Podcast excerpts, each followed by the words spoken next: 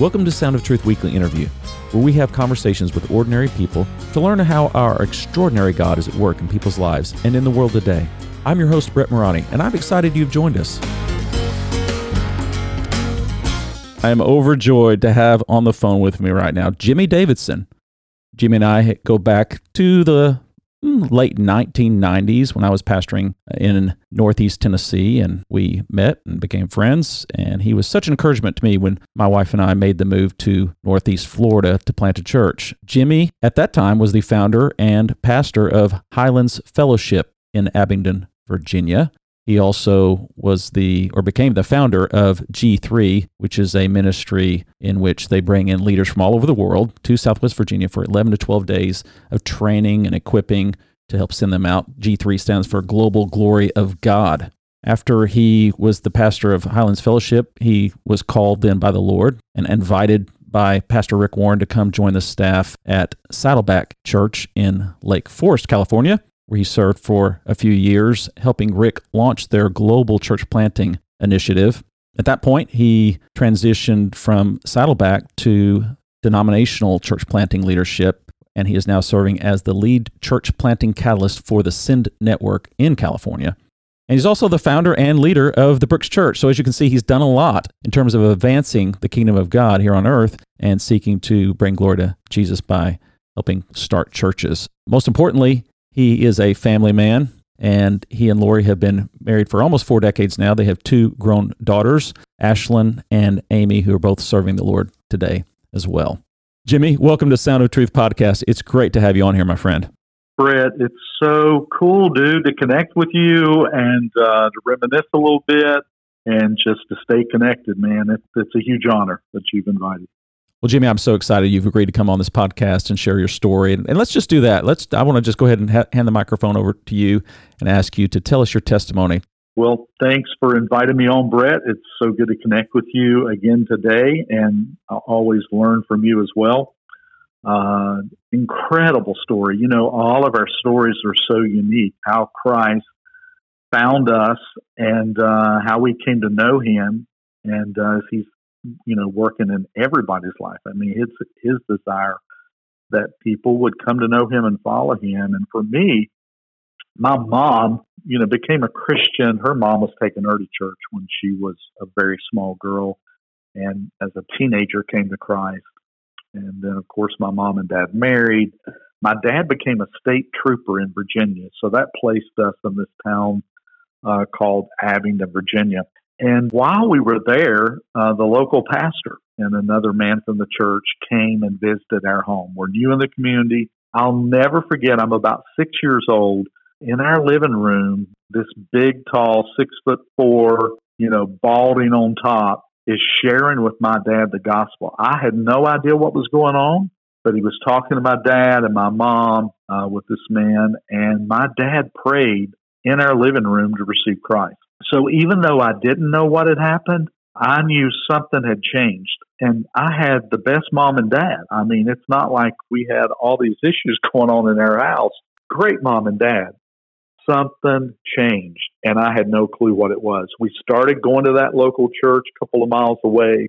One of my first memories is we would sit like on the first, fourth, or fifth row of the church and they would ask people to stand up and pick this book up out of the pew and turn, you know, to a certain number, and then everybody would start singing. Brett, I thought this is the craziest thing I've ever heard of in my life.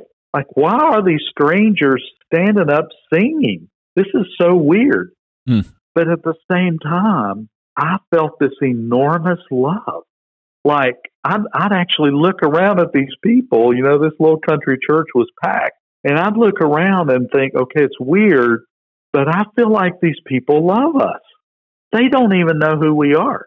So I didn't realize at the time that was the Holy Spirit mm-hmm. at work in those people, present. It's like God's word says when you gather with God's people, small or large, that the manifold wisdom of God is made known when we gather, like problems are solved and solutions are given and God's Word, you know. So I, I get invited to this thing called RA uh, royal ambassadors. I, you know, I didn't even realize that I began to be discipled by this guy by the name of Lonnie Crane, who was in his early 20s. And, you know, when my friend invited me at school, you know, I said no. You know, I, like I'm in Cub Scouts. Like, I don't want to go to church. You know, that's going to be boring. And he said, Well, we're playing softball and we're going on hikes and we're going camping. I'm like, Dude, I'm in. And we did that stuff. But as part of what we did, we began to learn about the gospel. We began to learn about mission work all over the world through that process, through going to church, hearing the gospel. I was about nine, ten years old. I really began to sense this conviction that, hey, I'm lost. I need to be saved. And I was scared to death. And me and my two friends, uh, Mike and his brother, would sit together. And I'll never forget, like turning my friend saying, Hey, you know, it was one of these come forward invitations. Hey, if you'll go up, I'll go up. And they're like, We're not going up. And I finally decided I'm going. And I stepped out. Uh, I didn't know until after I came into this room they brought me into that my two friends went forward after I did. But when I was actually, they took me into a room with one of the men in the church. And this is where things got difficult.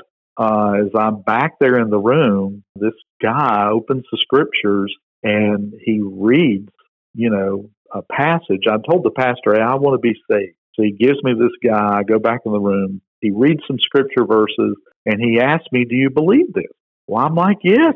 I have no idea what you just read to me. It's God's word. I believe it. Yes, I believe it. And he said, Well, as long as you always remember this, you'll be okay.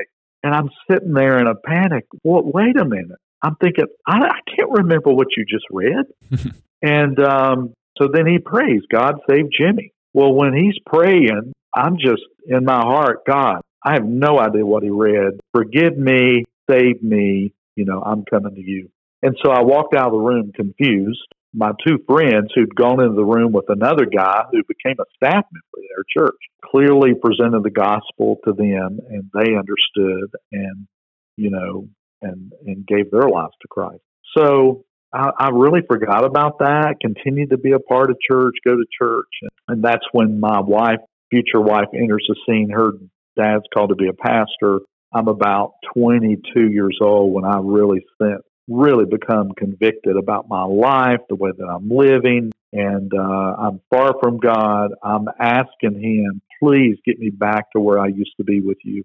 I don't even know the way back. And so He used my future wife because we're dating. I've got to go. Her dad's preaching, and for about a year, it was the one of it was the greatest struggle of my life. I'm sensing God calling me to follow Him, and you know I'm struggling with I, I start remembering that moment when I was nine. Was I even saved? God, what are you calling me, you know, to do? Are you calling me the ministry? Are you am I are you calling me to be saved? And I finally on a Sunday night, I used to make fun of people that would walk forward and, and cry. And I would just to myself laugh. I would never do that. Well, dude, I finally just said, Lord, I'm I'm coming to you and uh, giving you my life, follow you and stepped out and bawled like there's probably not been weeping in that church like I did that night. I mean, it was a little embarrassing for people, I think, but I mean, I was heaving crying. Mm. And, you know, those were my first steps toward following Jesus. And then, you know, sometimes I would struggle with doubt. But God used Charles Wesley, of all people. The dude has been dead. How long? I don't know. But I was reading his testimony and uh, Ephesians 2 8 and 9. For by grace are you saved through faith, mm-hmm. not of work, so that nobody can boast. It is a gift from God.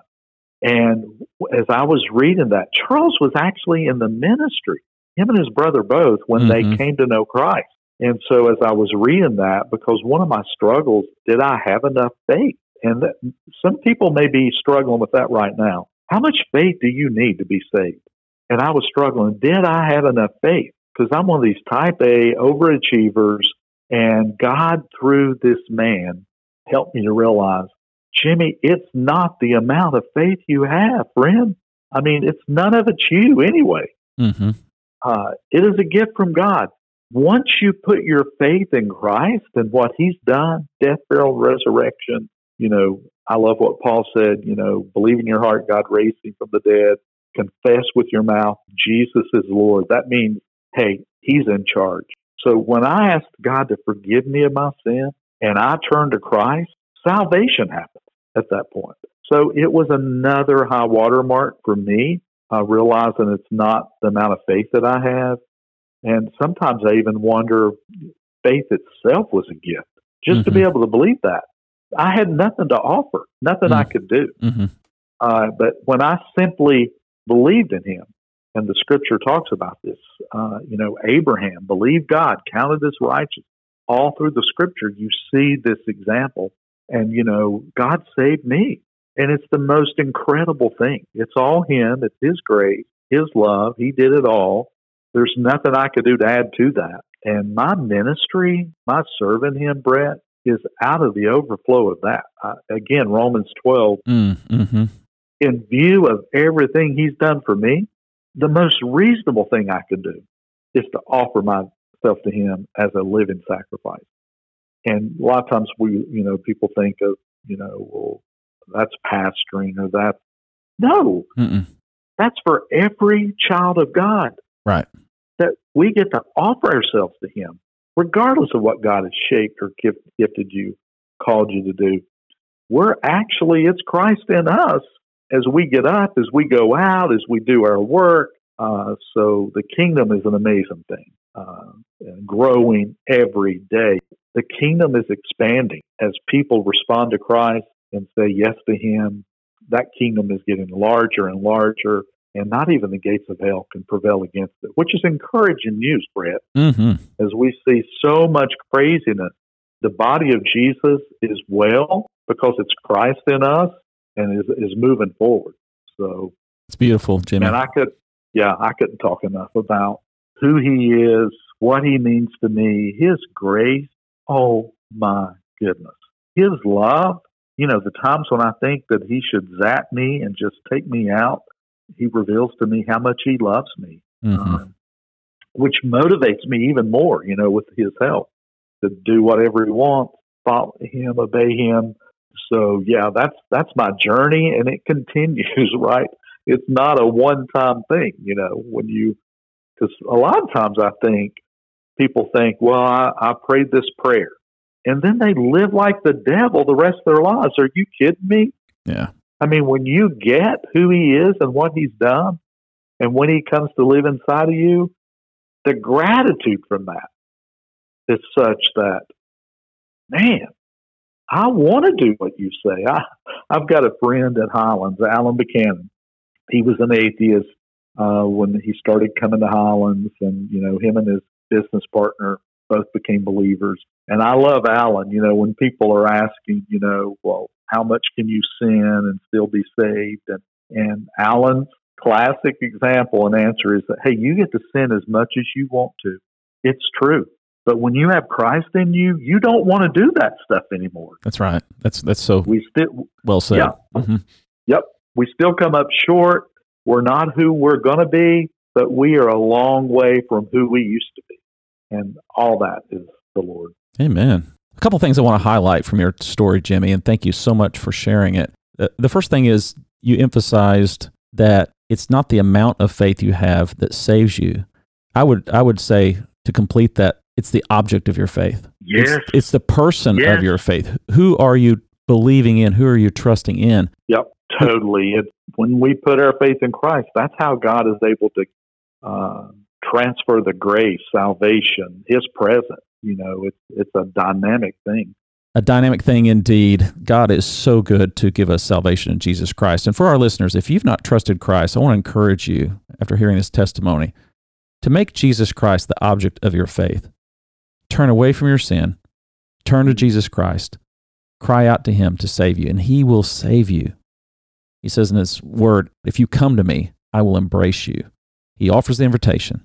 So turn from your sin, trust in Christ, and He will change you. And he, just that's another thing I want to just point out. Jimmie, from your testimony, I love the emphasis you gave and, and the story you told about your friends saying that you can sin as much as you want once you're a believer. It's just you don't yeah. want to anymore. Right. It, and and I've told our people so many times, You cannot have the God of the universe who created this vast universe come live inside of you and not be changed. Right. Yep. Jesus changes lives. And yes, he does. You're evidence of that. I'm evidence of that. So many of our listeners are testimonies. We're, we're trophies of his grace. Yes, we are. Well, part of God's mission and vision for our lives, Romans 8, just read it this morning that sometimes we don't even know how to pray, but God's Spirit is interpreting what we're feeling and interpreting according to His will uh, what we long for. We can't even put it into words. And He goes on to say that when we come to Christ, God's vision for our lives is to conform us into the image of Jesus. And when you read about Jesus and you come to know who he is, you want to be like him. I mean, there was no one. Of course, he's God in human flesh. No one like Jesus. And for us to be fully who God created us to be when he thought us up before the foundation of the world and then created us, planned out the good things he wanted to do through us. He wants us to be like Christ. And the uniqueness that we all have, our personalities, whatever that is, we're all uniquely made by Him. He's conforming us into the image of Jesus. And man, I'm telling you, no better dad, no better mom, no better teenager, children, CEO, nurse, doctor. I mean, than to be that right there, to be Christ. So that when people, this is my, this is my heart. When people encounter Jimmie, I want people to sense and feel they've encountered Jesus. I want the glory to go to Him. And, and God wants to do that through every person listening right now so that when someone encounters them, that they've seen Christ. And man, that's attractive. Very attractive. Thank you, Jimmie, for your testimony. I want to invite our listeners to come back for our next episode. Jimmie's going to join us again, and we're going to talk about the Christ life, and we're going to hear his heart and be blessed by uh, hearing more from Jimmie Davidson. Thank you, Jimmie, for coming on. Hey, thank you. Thanks for listening to this episode of Sound of Truth. If you enjoyed it, please rate and review it. Also, tell your friends about it. Thanks. Music is by Canon and is used by permission. Sound of Truth podcast is produced in collaboration with Harvest Jacksonville and is copyrighted by Brett A. Morani, 2023.